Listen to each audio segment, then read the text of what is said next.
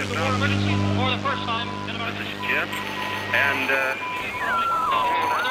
receiving this message. We are Ken Jennings and John Roderick. We speak to you from our present, which we can only assume is your distant past, the turbulent time that was the early 21st century. Fearing the great cataclysm that will surely befall our civilization, we began this monumental reference of strange and obscure human knowledge. These recordings represent our attempt to compile and preserve wonders and esoterica that would otherwise be lost. So, whether you're listening from an advanced civilization or have just reinvented the technology to decrypt our transmissions, this is our legacy to you. This is our time capsule. This is the Omnibus.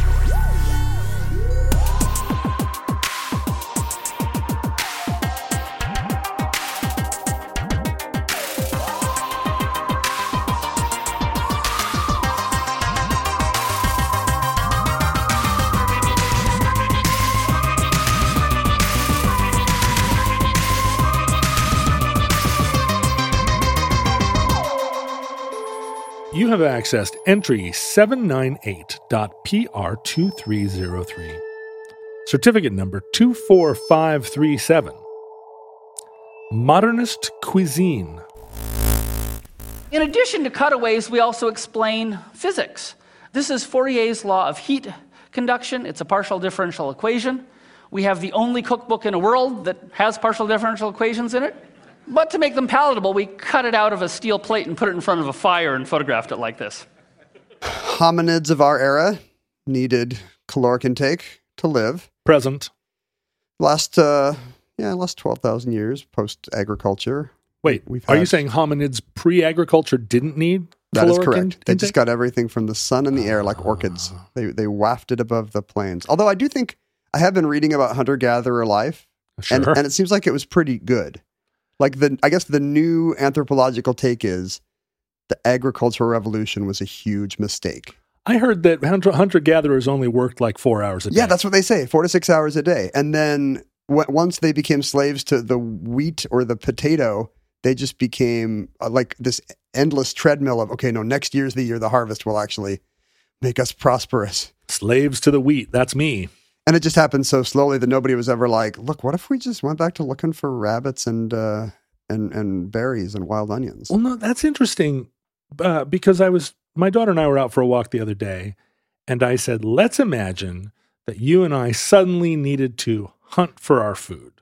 What's the first thing we would do? And so we started to walk through the woods and we were playing this game like Oh, you weren't going to like loot a neighbor's kitchen? no no we weren't we weren't doing the uh the we weren't going to steal what, an airplane What if the zombies are here? no, but like, you know, how would we hunt? And she said, well, you know, we would we would throw a rock. And I was like, okay, how far can you throw a rock where it would where it would reasonably hurt something or kill it? And we both threw a rock and didn't seem like that was going to be much of a strategy. Well, you know, there are rabbits all over here, so There you can, are. You can get a sense of how fast they move. And and I was like, what if it was a deer? Like, how would we? She was like, bow and arrow. I said, okay, let, how would we build a bow and arrow? So we worked on it all afternoon and we came to the conclusion that it was going to be really, this was the point of the exercise. It was going to be really hard if we had to kill our own food. It's important to teach your kids that foraging doesn't work. well, or so just like, try it. listen, this is always right on the other side of, of possible that we're going to have to be out here eating moss off the, off the north side of the trees. You got to build snares. You guys didn't build any snares? Well, so snares, sure. You got to, but I couldn't do it. Don't I get mean, me wrong. I've I've done a study of snares, and I still don't fully understand how. I mean, maybe dig a pit and put a put a bunch of spiky sticks at the bottom. That's what the Viet Cong did. anyway, yeah, but, but they always seemed hungry. you're you're telling me that that hunting squirrels and rabbits is actually pretty efficient and not uh and it Appar- apparently, it was great. It was resistant to you know crops, are especially when you have a single staple, are very uh, susceptible to one bad event, one bad weather season. Whereas a more diverse crop is, or a more diverse food set is better for your body, more resistant to drama and disaster. easier to maintain in winter, I'm guessing, because Yeah. there's always aminals. Yep. But now we are on the uh, the luxury treadmill of the agricultural revolution, Oh my god, I which means so we just want better and better. And our bodies have not evolved for this um, more and more delicious food, which is um, which is why I've got this little guy.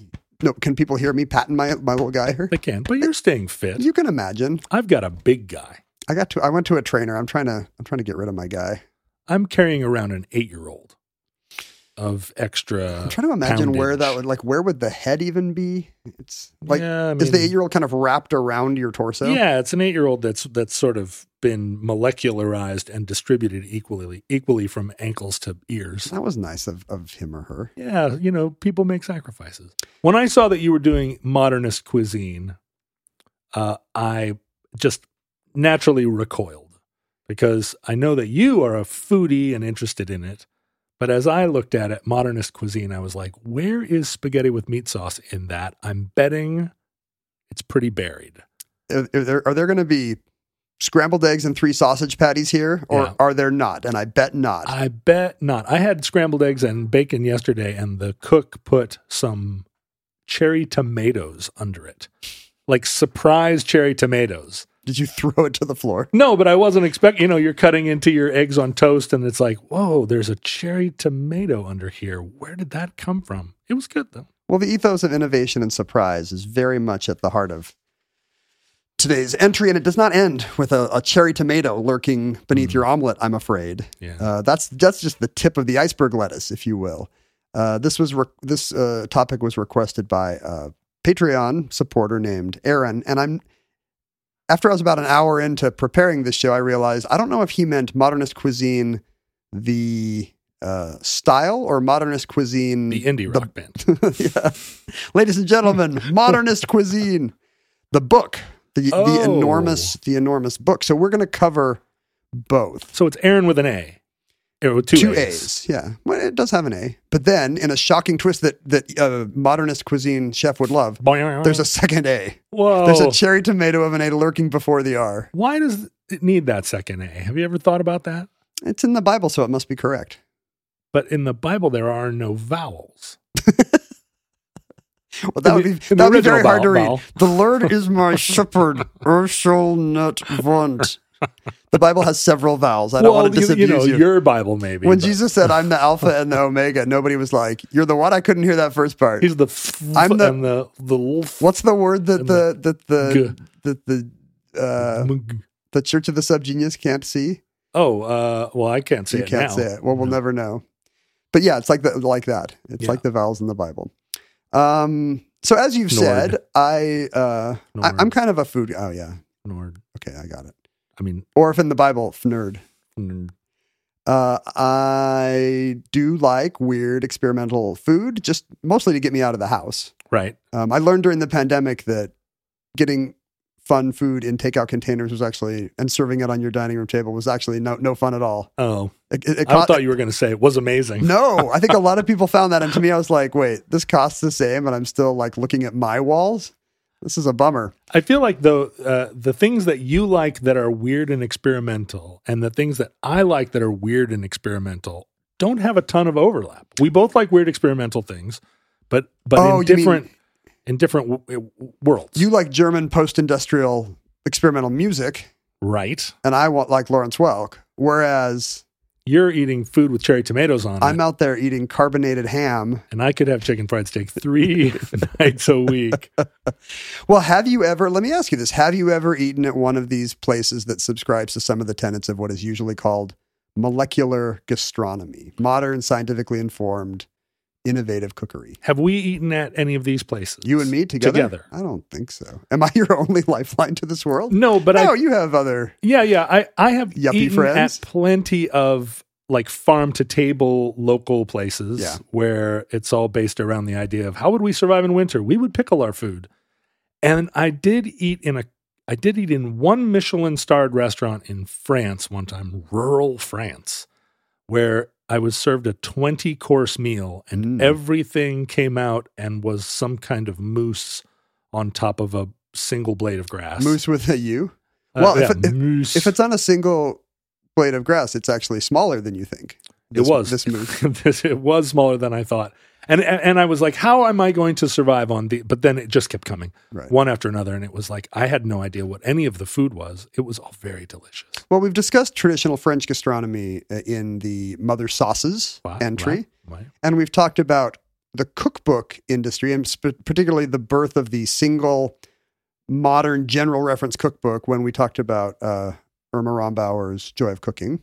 And I think we even talked a little bit about 20th century food fads, maybe including molecular gastronomy when we did deep fried turkeys Right? many a Thanksgiving ago. Because we talked about the blackened Cajun food and the 80s California Nouvelle cuisine. And I think we talked about some of the molecular gastronomy chefs. But Tell me what molecular gastronomy food would even look like, or where in Seattle I would go to find it. Seattle's not a center for it. I can tell you a story. I mean, let's just so the let's annoy people by actually defining the topic before we get into pointless anecdotes. Come on, it's not even 10 minutes into the show. You choose. Do you want pointless anecdote or dictionary definition first? Pointless anecdote. Several years ago, my wife and I were in Chicago. It was uh. I had to. We were actually visiting some relatives in Salt Lake, but I had to speak at a thing in Chicago. And Mindy said, "Oh, let's just leave the kids with my parents, and we'll go out to Chicago, Chicago and have some good food." Mm-hmm. And we had some like traditional Chicago food. We had hot dogs and pizza and, and all the rest. you know, Hamburger, hamburger, and Pepsi, Pepsi. cured meats of all kinds. Um, but we also, Mindy had booked us a table at Grant Achatz's restaurant, Alinea, which is really, you know, many of these restaurateurs we're going to talk about in the molecular gastronomy movement are um, are more about picking their spots. Like, ooh, here's here's one surprising little touch to this dish. Here's a little cherry tomato for you. But Alinea is very much of the more is more Oh, uh, side of molecular gastronomy. I'm listening. dinner is a show. It was it was a real experience. It was a 17 course meal and every single thing they served clearly had i don't want to say a gimmick because that's a common criticism of this kind of food but it certainly had a deliberate attempt to provoke Hmm. um, to to surprise the diner. Uh, Was it like butter carved into a big middle finger? yeah that's the andy warhol restaurant was there was there a cucumber that said critical race theory on it? there were definitely culinary equivalents of butter shaped like a middle finger, especially maybe to a homespun Ron Swanson type, such as yourself. The very first thing they brought us were two, with no explanation, were two blocks of ice um, with a tube shaped hole and then a glass straw you could insert into the hole and slurp out some kind of butternut squash puree from a block of ice. Um, So this is just a prank. It- the whole thing is a prank. you're going to find out that literally every course and perhaps the bill was a prank. The the straw or and or the ice, I'm not sure, are designed such that when you drink your delicious cold squash soup, Which couldn't be more than a single sip. right, it's a, it's a shot. It's a bit you're taking a shot of squash if um if that reminds you of your of your college days and uh, with Squanto in, Yeah. in Plymouth Rock. Um it was it was designed to make a loud slurp sound that would shock you, make you feel bad about your etiquette, and um, get a giggle from neighboring tables. And we had actually been seated. You know, they seat people in kind of maybe five to ten minute increments, so they're not having to serve everyone the same course at once. And we happened to be the first seating. So at the time we embarrassingly slurped our squash, No no other table had experienced it, and every eye in the place was on our us having our little squash milkshake. So you're saying that the ice cube is formed in some way like a gurgle pitcher so that you can't sip it without slurping. It has some acoustic trick. It's the ocarina of uh of time, but full of squash. This is like three pranks in one.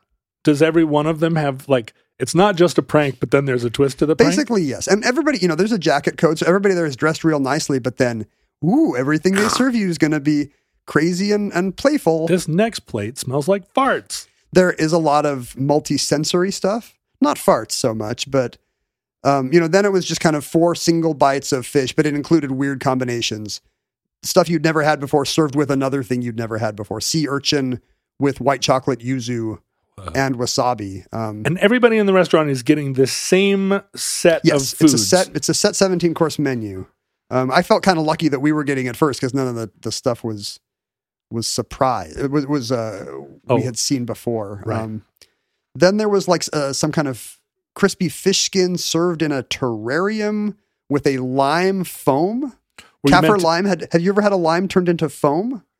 Uh-huh. i've had foam and i've had lime but Yes. well look look what's going on now Ha- ha- did you eat the terrarium as well? Was it like a crunchy terrarium? No, very few things come on plates. I mean, in some oh. cases you do eat the containers, but mostly it's like No, n- now, given what we're charging you, we know you've had fish before, but have you ever had it in a terrarium? Did know- you eat sushi off of a off of a, a stripper's back? No. Oh. Although there were, the main reason is because there were no women in the place. Mindy noticed immediately. what? We- was that part of the prank? we saw maybe 20 front of house servers, even kitchen staff, all men. And at some point, Mindy asked, like, don't any women work here? And the guy was kind of vague, like, yeah, you know, a few, although, you know, we've, we've lost a few. Yeah.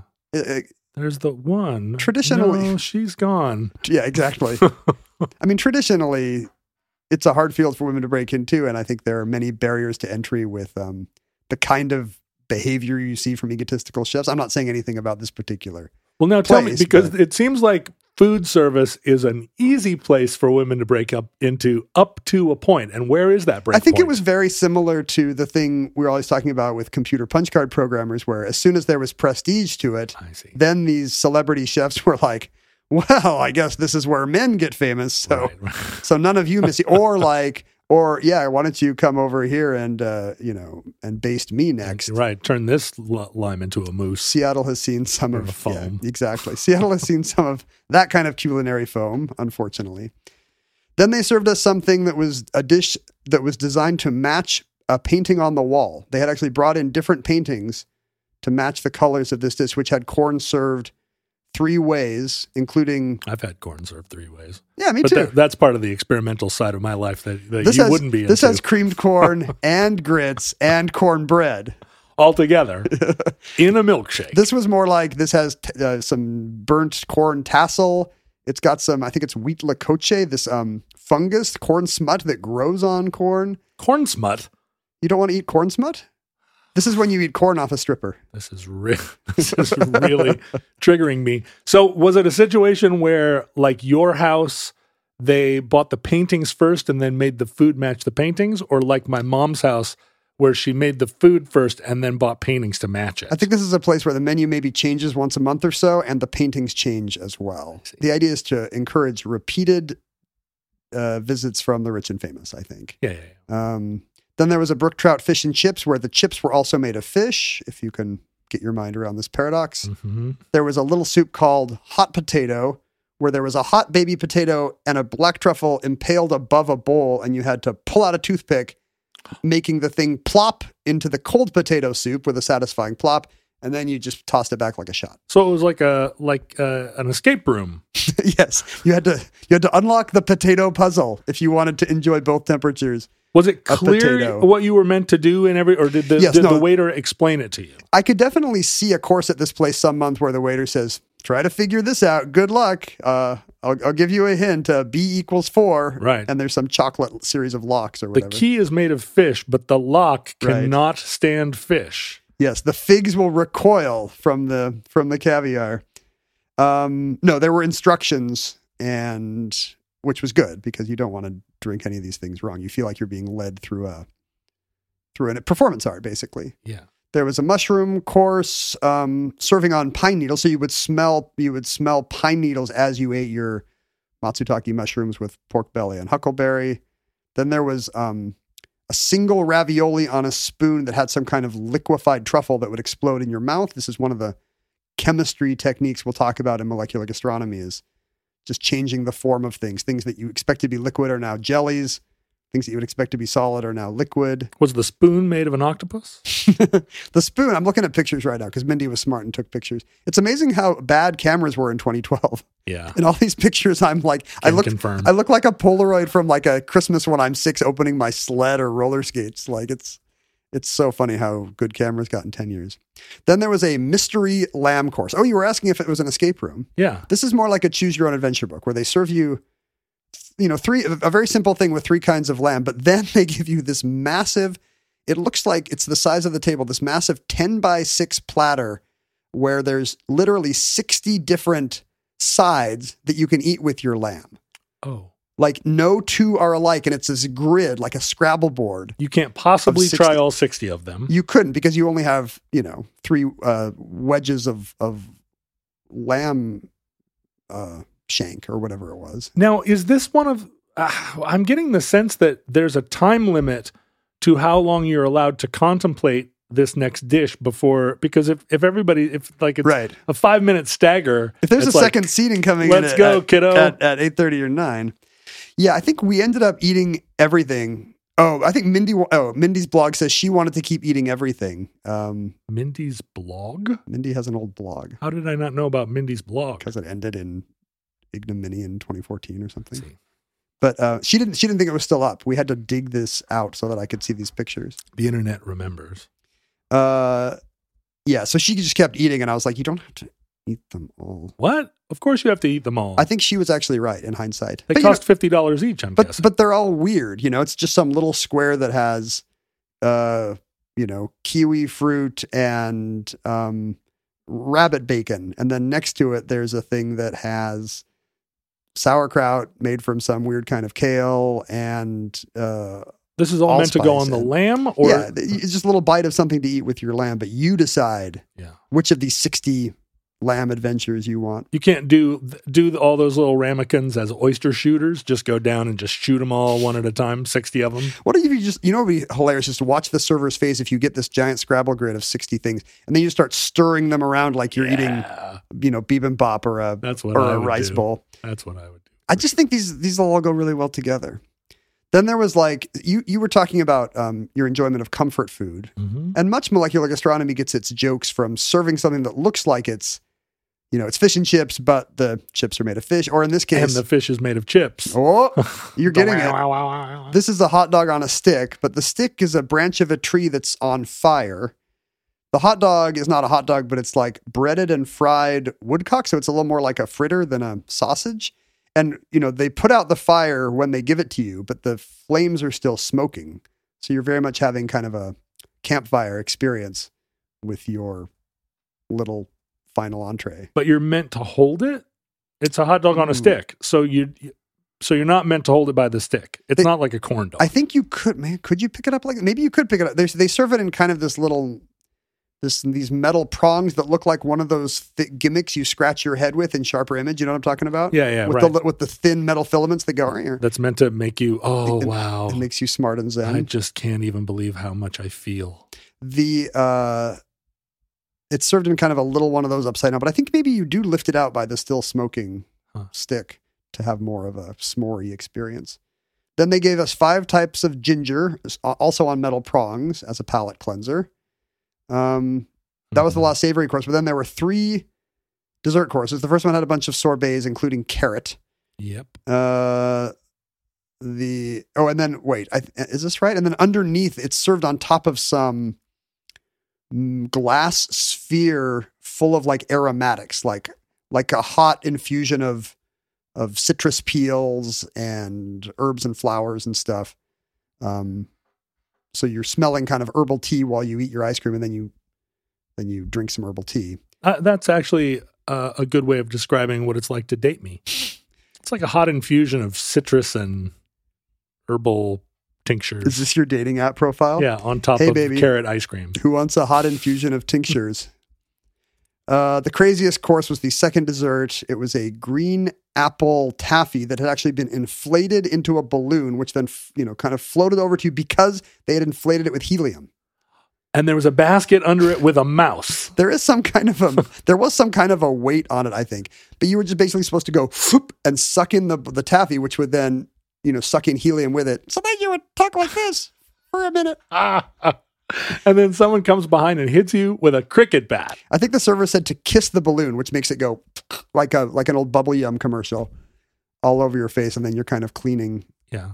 cleaning uh, green apple taffy off your face with a with a munchkin voice. Worse for people with beards. Yeah, maybe um maybe there's a food substitution. Do you have any sensitivities or or allergies or facial hair I should know about, sir? Yeah, uh, rabbit bacon. I'm allergic to rabbit bacon.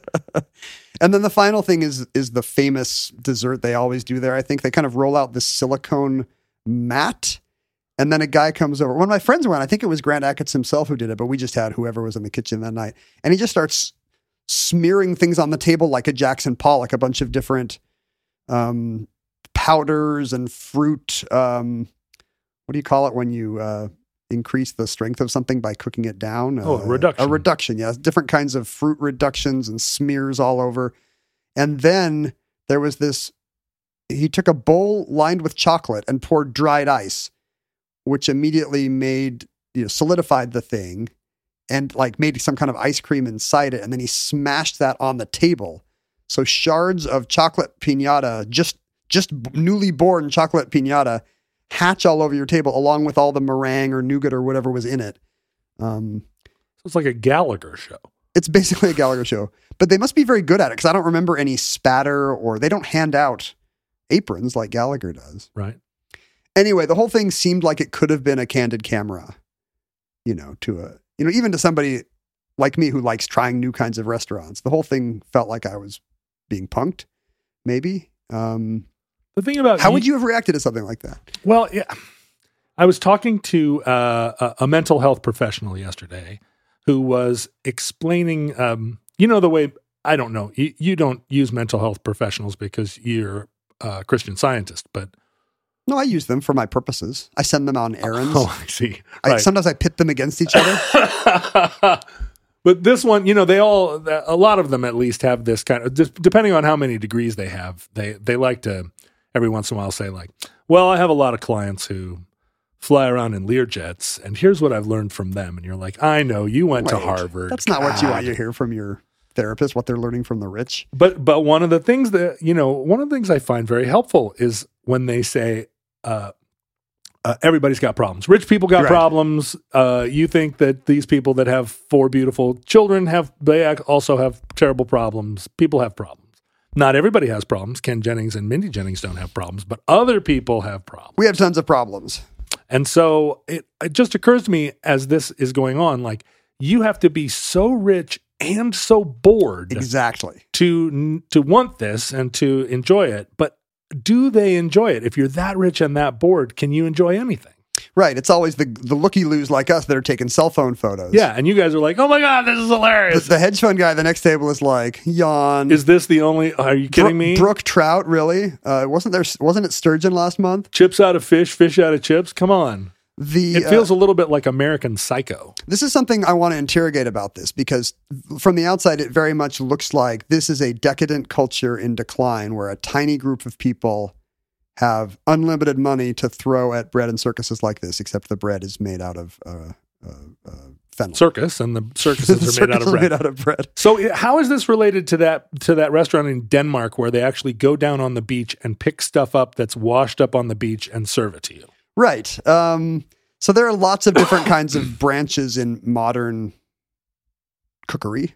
Um, I don't want to say modernist cuisine since that name's kind of been appropriated for this chemistry based stuff. Uh, but there's a lot of overlap. You know, this the idea of molecular gastronomy, which pointless anecdote over now we can define. Okay, yeah, Basically- we're 26 minutes in. I feel like that's fine. Just the idea of training the lens of science, and not in a food science or traditional nutritional science way, but actually the lens of chemistry Mhm. and even industrial chemistry, you know, an equipment that home kitchens and restaurant kitchens do not have on the actual culinary transformations that happen to ingredients as during the course of food prep. Where you need an autoclave. Literally an autoclave. Like there will be autoclaves in the story. There Oh, will I'm there so are excited. there are ultrasonic waves and liquid nitrogen in this story. Um, and again, on the one hand, it just seems like, well, these are people with this is people with unlimited money. That autoclave should be in a hospital. But the, what the chefs would say is, Sir, Think- yeah. that autoclave should be in a hospital. how many children have died because you are preparing uh, some kind of orchid reduction in there? Uh, no, the uh, the point of view of the chef would be that we're going to treat food as art, and thus art has always worked. Uh, a, a small group of wealthy collectors Oh, yeah. supporting the creative impulses of of a, uh, a, a- you know essentially a, a starving garret class Sure. bringing them this stuff, and eventually a few rise to the top and are able to to hobnob with their rich clients. But that's that's just how we expect art to work. It's for the numbers to work in a capitalist society. Art is not really for the masses. Well, and just like impressionist painting eventually led to uh, public housing, uh, all art Wait, eventually all eventually trickles down to improve the lives of the poor. Can I move into Rouen Cathedral now? Welcome to Monet Estates. yeah, I mean, think about all of the uh, the Gaudi uh, apartment buildings in Barcelona that that uh, revolutionized the way Spanish public housing is constructed. I think they're all no corners now. in the rooms. exactly. Like the poor were always impaling themselves on the Yeah. sides of things. Now they can roll around the, the gaily colored interiors as much as they like. Uh, this uh, entry is titled Modernist Cuisine because that's the term preferred by a local boy, Seattle's own Nathan Myhrvold. oh, Nathan Merville. Do you know Myhrvold? Have you ever? I saw him at Bumbershoot once, but I guess you were not the interviewer at that show. No, I, I he he didn't come on my show. No, I don't know. You know, I I know a lot of local chefs, but but, but again, they're all farm to table types. I don't I don't know any of these ones that are like um uh, crossing over into being um uh, like uh what art art happenings. Yeah, I mean, you you asked about Noma, the the Mhm. famous Danish restaurant, which is much more about fresh and simple preparation. But these chemi- chemistry techniques have gotten so deep in the culture that no matter what style of restaurant you're at, you may see something frothed into a foam that you Yes. think should not be a foam, or a flavor of ice cream that you think is too savory to be a flavor of ice cream. And that's I've encountered some foams recently that I was like, uh, oh, a, f- a foam, I guess. I mean, they're always good, I think, for the most part. But like a, f- I don't know, foam, a foam that tastes like liver. Ken, you know I'm a writer. Yes, you love making content. The I do. world doesn't have enough, and you're like, here's the fire hose. Here comes some content. The thing is, I make a lot of content, but I don't put it in the fire hose because I want a more integrated community, and uh, and I don't know where to find it. Are you saying you would like some kind of fully integrated commenting system that allows for threaded comments and replies and likes, like you have your very own little social media platform for your content? That's exactly what I want to do, and I want it optimized for mobile.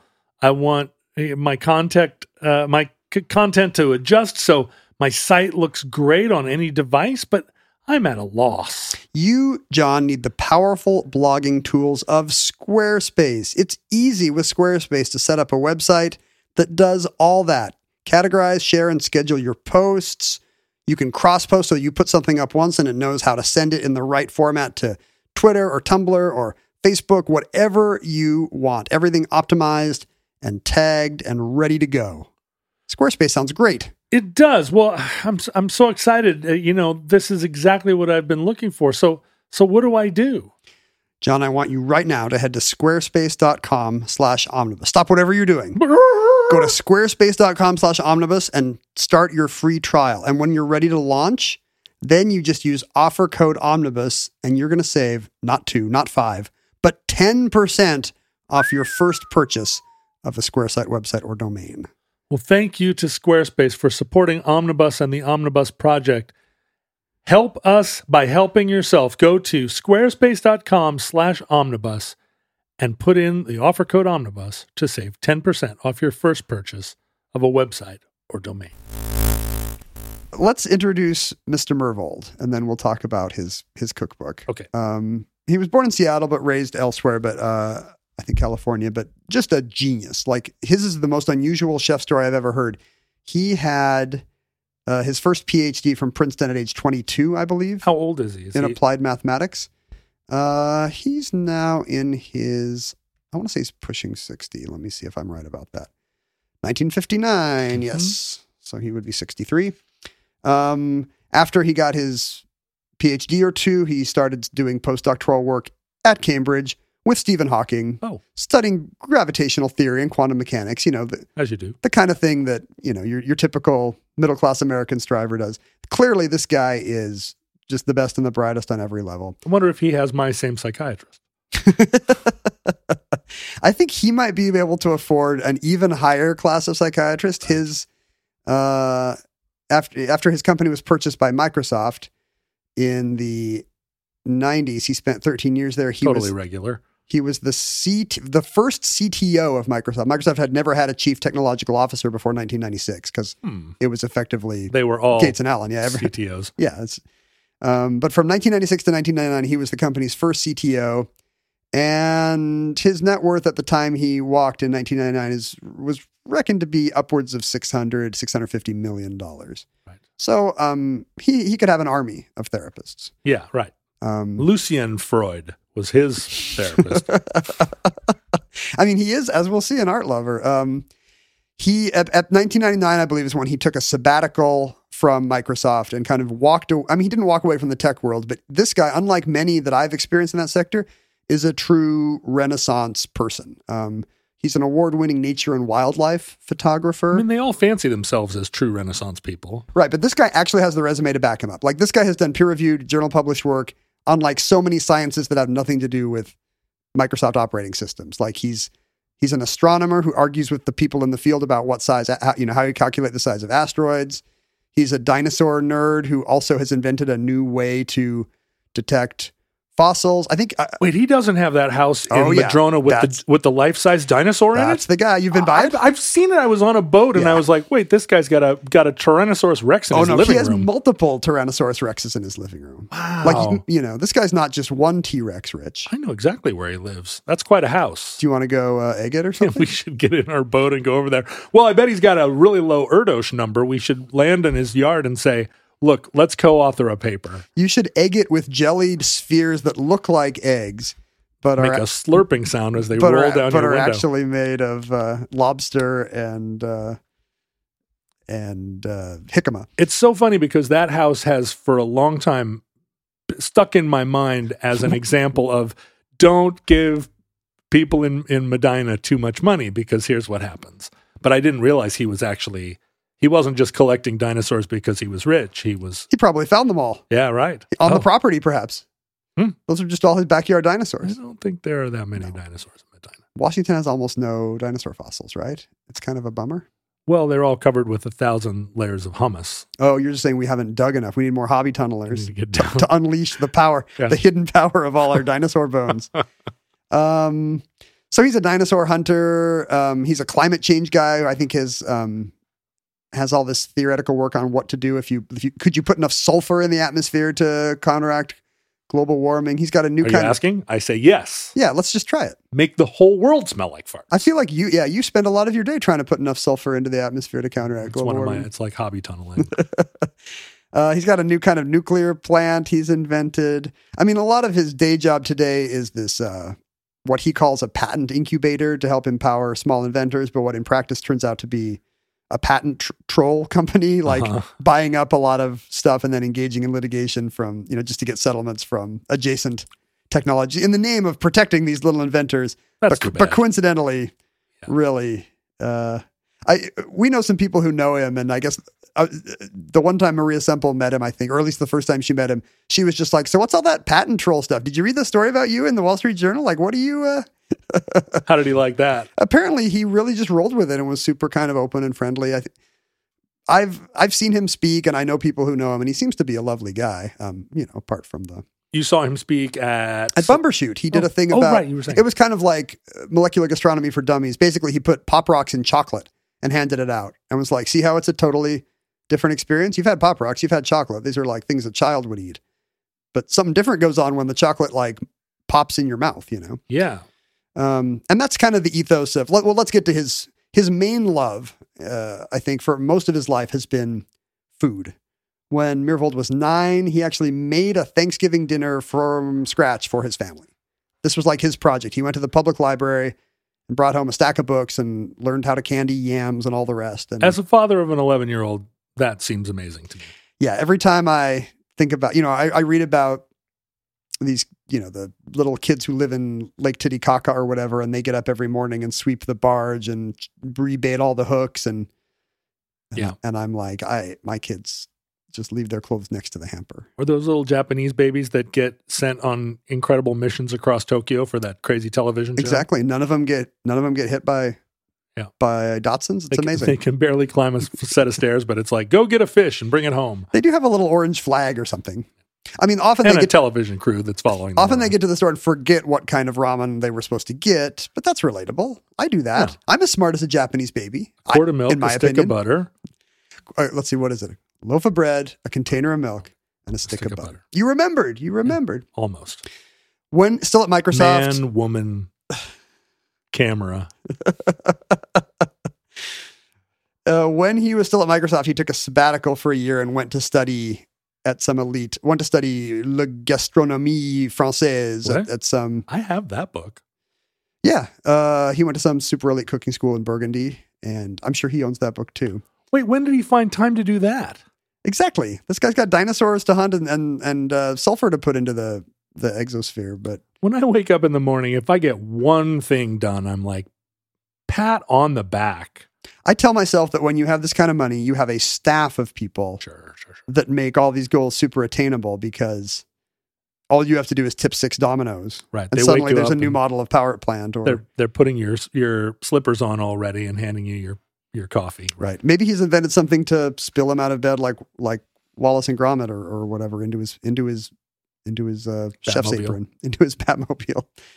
Um, so around this time in the 90s, he discovers the pioneers of molecular gastronomy, chefs like Ferran Adria in northern Spain, uh, Heston Blumenthal, who is he's kind of the I think he's kind of the I mean, there's a lot of ancestors of of chemistry and food, but he's kind of the the beginning of modern molecular gastronomy. In the early 80s, he bought this rundown pub in Berkshire and immediately just started just thought what if we served the craziest stuff, you know? And this is where he his famous bacon and egg ice cream and his snail porridge and uh you know, the kind of things that make restaurant critics think, "Ooh, I've never had that. There's only one place to get this." Some of it sounds like astronaut food, right? Like a turkey Yes. dinner in a pill. and it's post-industrial. It's like using all these uh, foods that were created by the industrial labs at uh, all the machines that McDonald's and Nabisco have, but um, Right. Sardi's did not.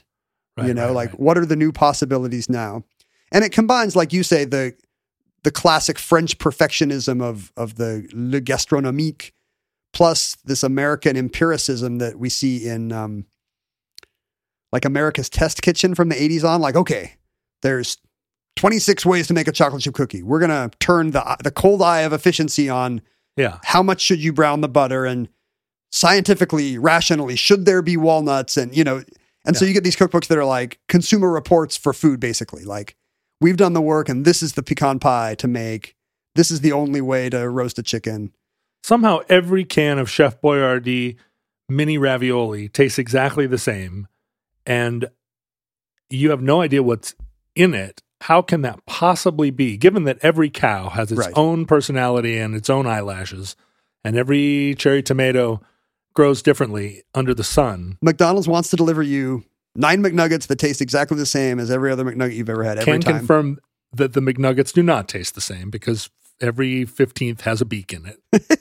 i thought you were going to say every 15 years i have one and they you can see them change over time I haven't had one for years, but when they first debuted, do you remember like you would sometimes get a McNugget that was a wrong McNugget? Do you, oh no, you were probably in Korea at the time. no i remember having i remember when mcnuggets came out um I remember I was like, "Oh, this one's delicious! Wow, this one's amazing!" And then there was one that you know that was like had a claw, i naively thought they were actual parts of a chicken. chunks of chicken. I didn't realize they had been pressed into four approved shapes. You know, do you know this? They've got the ball, the bell, the bone, and the Oh. there's like four four uh, permitted shapes into which McNuggets are pressed. I didn't know that. They're Uh, made of pink slime, breaded. but but chicken pink yeah, it's, slime. yeah, it's like chicken gets pureed and other fillers get added, and then it all gets deep fried. And it's delicious because McDonald's has a great food lab that knows that has turned the cold eye of science onto how can we tickle your taste buds the most. Right. And these chefs like Adrian Blumenthal and then Wylie Dufresne were like, there's no reason fine dining shouldn't do that. Why shouldn't this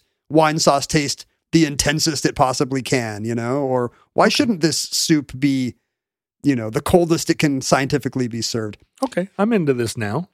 Oh, now that it's um now that it's got the food labs of Nabisco and uh, well, now and that I, Kellogg's involved. now that I see that it's a logical extension of if we're ma- if we're throwing chickens into a hopper and making uh making this mass food Making goo. that that tastes good and that sells by the millions, why wouldn't you put organic something in Right. there and try and make a different thing? And you can still use the weird ingredients that these manufacturers um, popularized. You know, we can still get methyl cellulose and agar and and make you know jelly up little beads of whatever. Like the food will often have, uh, it'll, the, you know, something about it will be unexpected. Is kind of the ethos, as I understand it. You know, Um, it'll be a texture you've never eaten before. That's where that's where Blumenthal's and Adria's foams came from. Is just you know nobody's ever injected carbon dioxide into your into your food. Um, let's try that. It'll be so light. It'll be like you're barely eating it. Right. Um, But it still tastes like steak. Exactly. Yeah. It'll it, it'll have the intense flavor that these food labs can can uh, maximize, but something will be different. It'll be an unexpected temperature because we'll use liquid nitrogen or dry ice, or um, it'll be an unexpected flavor. We talked about the ice cream that was savory.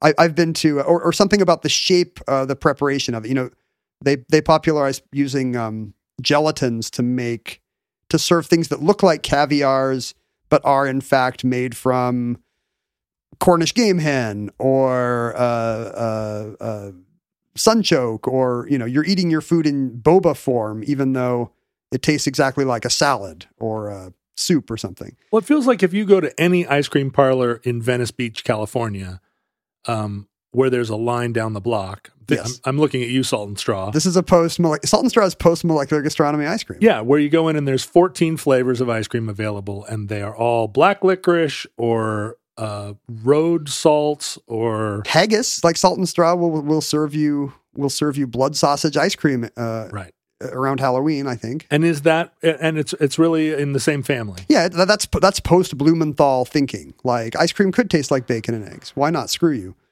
I mean, they don't say screw you. No, they basically do. But I mean, the dishes kind of do say screw you. Like I went to a Blumenthal restaurant in London once, where the gimmick is that it's all historical recipes back to back to the Norman conquest, but then updated with modern tech. Because I've been to that restaurant in Estonia, except the waitresses were all dressed like wenches, and the, and it was just venison sausage. It was just a, medieval times. yeah, it, it really was, except except expensive. uh, I've been eaten at those places in many European countries, and the service is terrible. Right? Yeah, right. Because they're like, that is how it would have been. I'm going to spill ale on you. Uh, but the the signature dish at this place in London was they would serve you a mandarin orange, and you slice into it, and in fact, it's uh what it's chicken liver mousse. It's some kind of a, a pate, and it's not even in an orange skin. In fact, they have actually used gelatin to turn orange juice and solids and rind into an edible orange skin looking thing that can be wrapped around meat Fun. it's based on a Henry VIII meat orange, but with you know he didn't have methyl cellulose, you know. Right. Uh, Ah, the Henry VIII meat orange. and so we get Myhrvold, the guy who is seeing these food trends take over kitchens around the world, and has six hundred and fifty million dollars, and he's like, "That's great." Like, um, the sky's the limit. He opens this food lab in Bellevue where he just buys one of everything: vacuum sealers, colloid mills, ultrasonic welders, medical level autoclaves, just hundreds of gadgets, rotary evaporators. Hmm. I mean, my first job was programming binary load lifters, which are very similar to your rotary evaporators. But he has, What about turbo encabulators? yeah, he has a turbo encabulator that he feeds watermelon and uh, and pork belly into. Uh, the, the idea is you just produce with these things you can produce things that push the definition of food. It it looks like leather, but it's not. It's not meat. It's watermelon, or it's it's paper, but it's spinach, or it's rose petals, but you can eat it, or So this is a test kitchen, but he's not actually making this stuff to like. It doesn't seem like any of this food travels well, right, right? You're not going to make a Henry VIII blood uh, meat orange and then put it in a in a shrink wrap and sell it at Whole Foods. My guess is he's approaching this the way a laboratory scientist was. He's like, I'm going to push forward the field. Um, and maybe, I bet he has dinner parties for small groups of East Side elites Right? um, where he's like, you know, you're never going to believe. See if you can taste what's in this. And his guests are like, oh, Nathan, look, it's, you need to crinkle it and sprinkle it over the other food before you eat it. Tee It's like those parties in the in, in those homes. They all, all all of a sudden there are like 50 staff. have, Where did they come from? 50 people working for this dinner party. There's only like 18 people here.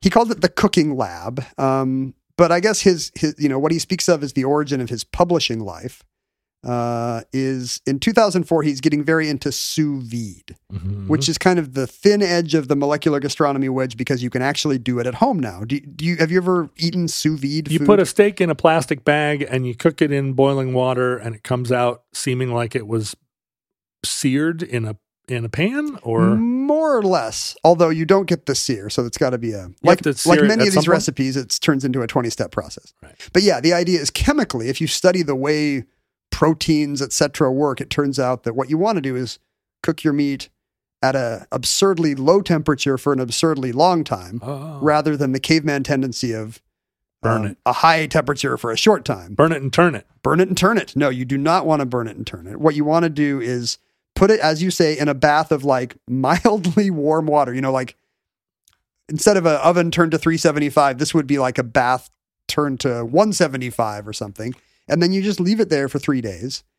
And I guess apparently the meat cooks very evenly and tenderly. And then you're going to have to blowtorch it with something if you want to sear. I don't know if you recall, but uh, presidents of the United States of America drummer Jason Finn at one point promised you and I He did. a dinner of sous vide. It even got scheduled once and then canceled due to something. yeah, and the last time I talked to him about it, he was like, "Oh, I've moved on from sous vide. I'm, uh, you know, I'm back into cooking in a green egg." Yeah. And I was like, "What?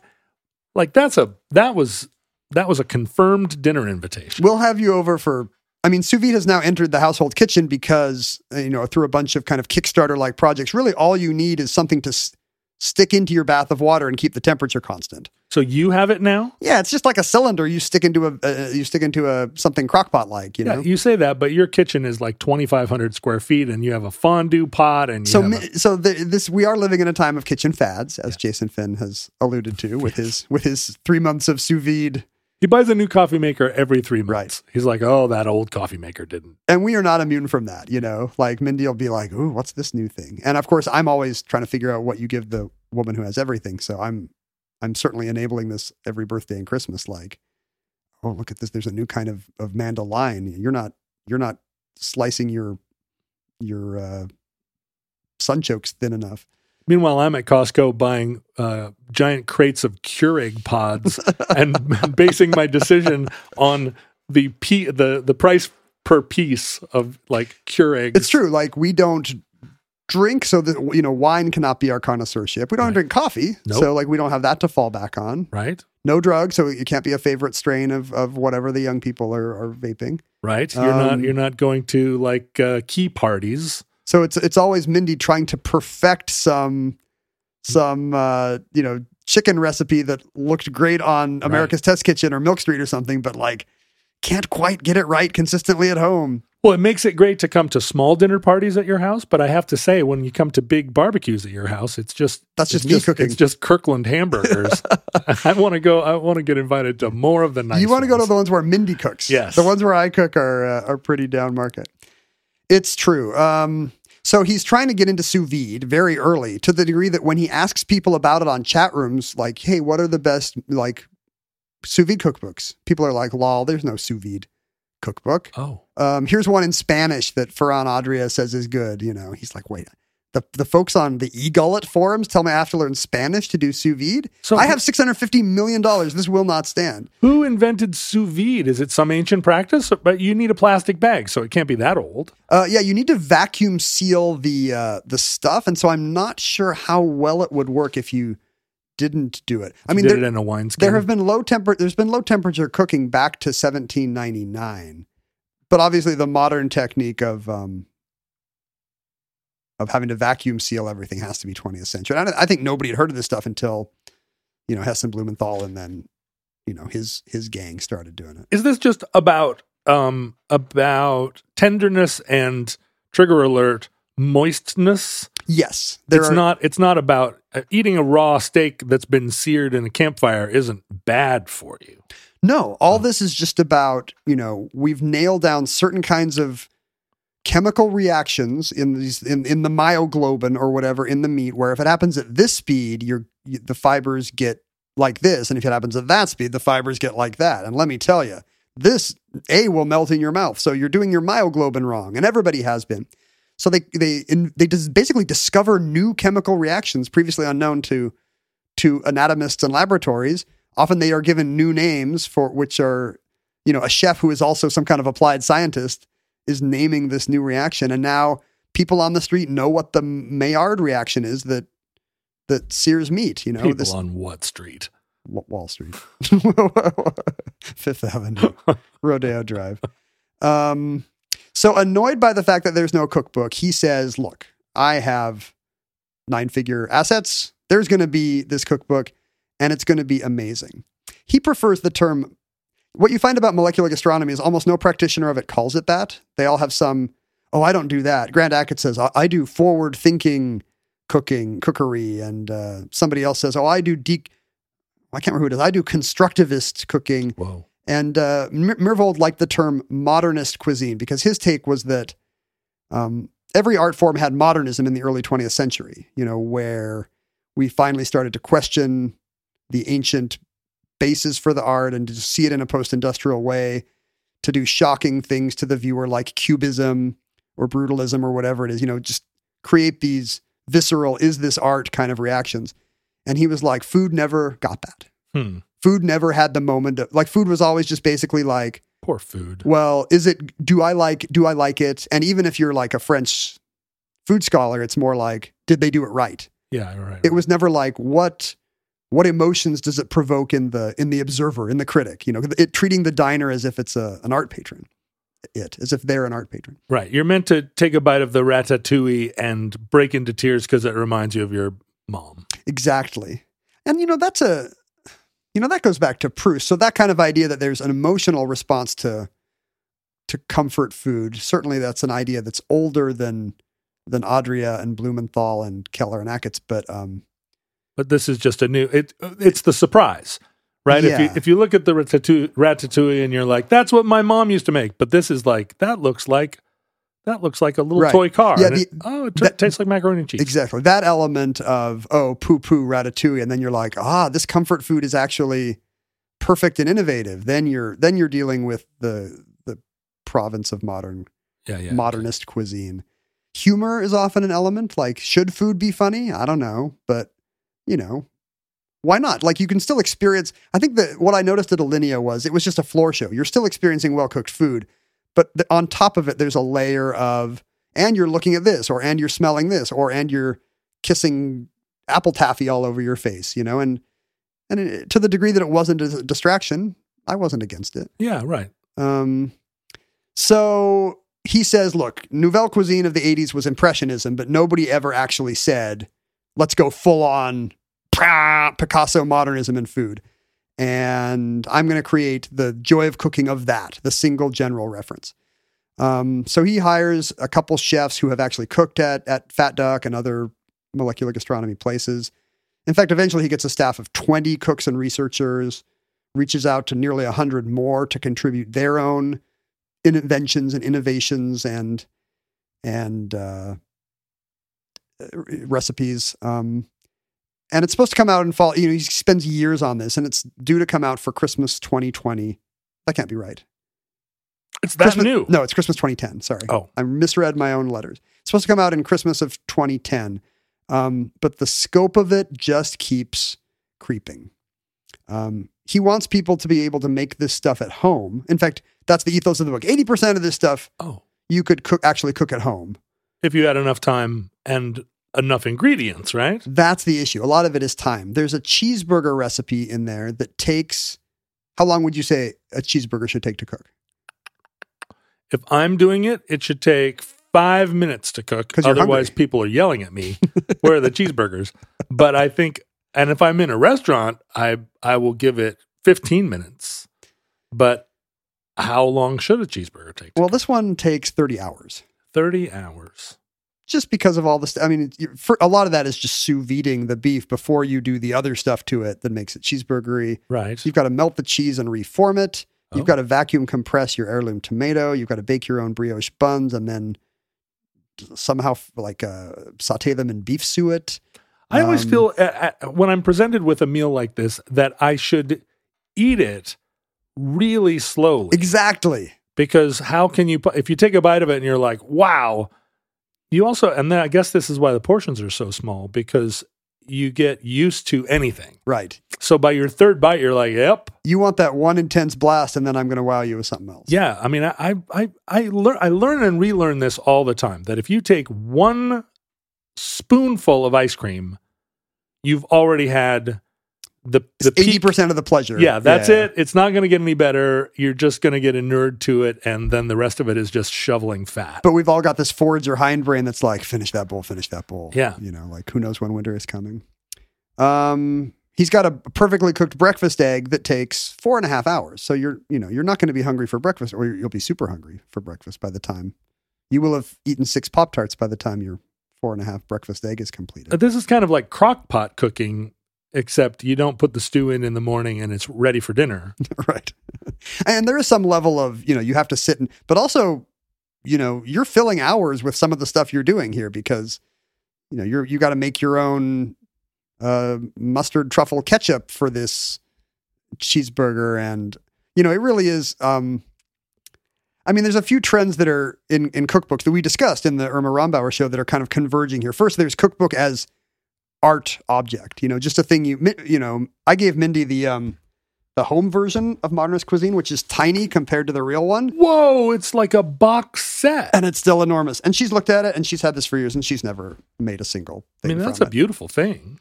It's a beautiful piece of. Well, let's talk about that. Like, let's talk about what eventually happened. Uh, uh, the 2010 got pushed. The release got pushed to March of 2021. Can I look at it while you're talking? Let's That's why I brought it. Take a look. Oh, boy. Again, I don't have the real one. That's kind of the later What do you mean? one what do you mean volume. you don't have the real one? This thing is the size of a cinder block. That's modern cuisine, modernist cuisine at home, which came out several years later. The original weighed 48 pounds. The full six volume version, which also has a, I think, a separate spiral bound kitchen manual. so it's like the Oxford English Dictionary. Yeah, th- the ink alone weighs four pounds. It's 2,400 pages. Um, Whoa. He decided he couldn't find a publisher for it. Like the only publisher he found said, "Well, I'll do 3,000 of these as a favor." Well, here's a pressure cooked paella. It only takes 25 minutes, and paella takes longer than 25 minutes. Well, that's pretty good. Yeah, I, I think these recipes here are chosen for like, Make what should I make for like what should I make for dinner tomorrow? Yeah, like, yeah, yeah. and Okay. and not like what's a fun thing to spend a weekend on if I'm a huge foodie. Here's some yakitori that takes 25 hours. But they really do go nuts. Like you read interviews with these guys, and they're like, if you, you know, French fries are good, but what would happen if you blast them with ultrasonic waves? And it turns out it makes all it extrudes all the starch, so that when you fry it, the starch makes little cute hairy filaments. And they're like, mm, this is good. It's really crunchy. But now there's not enough starch inside the French fries. So now we have to figure out a second process that'll infuse new starch into the French fries to replace the stuff that we cavitated out. Um, This, it is This food is really delicious looking. it is nuts. Yeah, I mean that's why people like these coffee table cookbooks. But it's also cookbook as science text, and it's the thing we kind of talked about. It's cookbook as consumer reports. Like what's the, you know, what's the the best possible texture for a whatever strawberry shortcake, uh, for a leg of lamb, for you know succotash, whatever it is you're making. Um, Yeah, I didn't expect the, these to to show um like, well, this is kind of what an egg looks like to your mom, and this is what an egg looks like if you oh, does it have before and after like not before and after, but like, that? Done right versus done wrong. or just sort of like, here's how you know, here's what it'll look like at this, but but if you take it another twenty five hours, So this is an author with 650 million dollars who has just unlimited resources to throw at everything. So they would, you know, they would cut pans in half to get beautiful cross-section photography of of what's actually happening in every part of the baking or broiling or whatever it is process. so he found a publisher, but they would only do three thousand copies. Yeah. and, And that wasn't enough. no, well, he finally decided, okay, fine. This is a, you know, you can kind of see it's the ultimate vanity project. He's like, fine, I'm going to self-publish this, and he, in his, with his own dime, he prints six thousand copies, and the food world is already buzzing. You know, everybody who's heard about this is like, you've never seen a cookbook like this before. So you've got all these celebrity chefs with a million followers. David Chang or whoever is like, I'm going to be getting this on opening day. This is going to change my life. This guy cut a microwave oven in half somehow. So exactly. So all these these home kitchen people who are like, well, no, no, I, now I'm I'm going to be like David Chang if I have this. Um, even though the sticker price is six hundred and twenty five dollars, Yes. um, it sells out immediately. Uh, suddenly, nobody can get a copy of this book. What seemed like a huge quixotic vanity project on behalf of uh, a guy with too much money um, became the most successful self-published book of all time. He immediately went back to press for another twenty-five thousand. Did we say quixotic in, on this show? Is that one of our is that one of our words? like Is that a you mean a weird pronunciation or Yeah, is that is that is that like? Uh, do you say Quixotic? no? Well, chaotic. Wouldn't that sound, am I wrong in saying that? that seems that seems like a chaotic way to Di- say? Don Quixote, and it's chaotic instead of quixotic. I mean, I like it. I'll I'll say it that way. I think quixotic might be right, but there definitely is a thing where if you say something the hyper correct way, like every time Alex Trebek ever said Don Juan, because that's the correct way to say the Byron poem. oh, really? Yeah, it's it, He got letters. it came yeah because that came from a time when that was the the way anglicized people That anglicized it, Such an Alex Trebek. And he would get letters and he'd be Alex. like, "Ugh, Byron said Don Juan, you can tell by how it scans, but. Anyway, so this thing, he is now in the 10 years, in the decade plus that modernist cuisine has been in high end kitchens of the absurdly rich, um, it has now made $30 million in proceeds. It's, Uh, oh, it's the, it's all the, of the cost of produ- producing it, and it has still made thirty million dollars. well, it's, it's sold $30 million worth of copies, making it the most successful self published books of all kind. If you, if you it costs estimate, twenty eight million to, to to publish. Well, yeah, exactly. He has lost so much. He has sold so many T Rex skeletons. Uh, no, but if you assume that each one of these six volume things, for which, by the way, they had to do drop tests, a lot of the delay was because they were worried it was going to get banged up in shipping. So they were dropping them off buildings um, and missed their Christmas delivery date. Uh, if you assume that it costs, you know, somewhere between 100 and $200 to print each copy, he still made about over $5 million in profit. He can't go wrong. This character. It turns out that the rich, given endless resources, get richer. Wow. It makes me almost want to hold up this sign, but Nathan's a nice guy, apart from the patent trolling. I so. don't think any of this is compatible with Marxism. Not a single thing. Not a thing, single thing you've said. because art should be for the people. Right.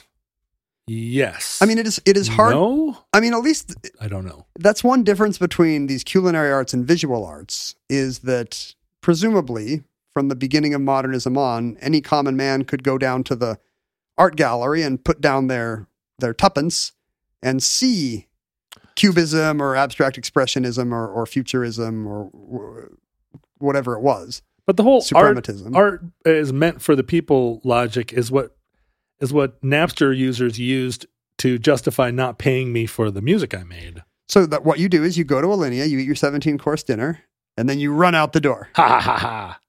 That's compatible with Marxism. And that concludes Modernist Cuisine. Entry 798.PR2303. Certificate number 24537 in the omnibus.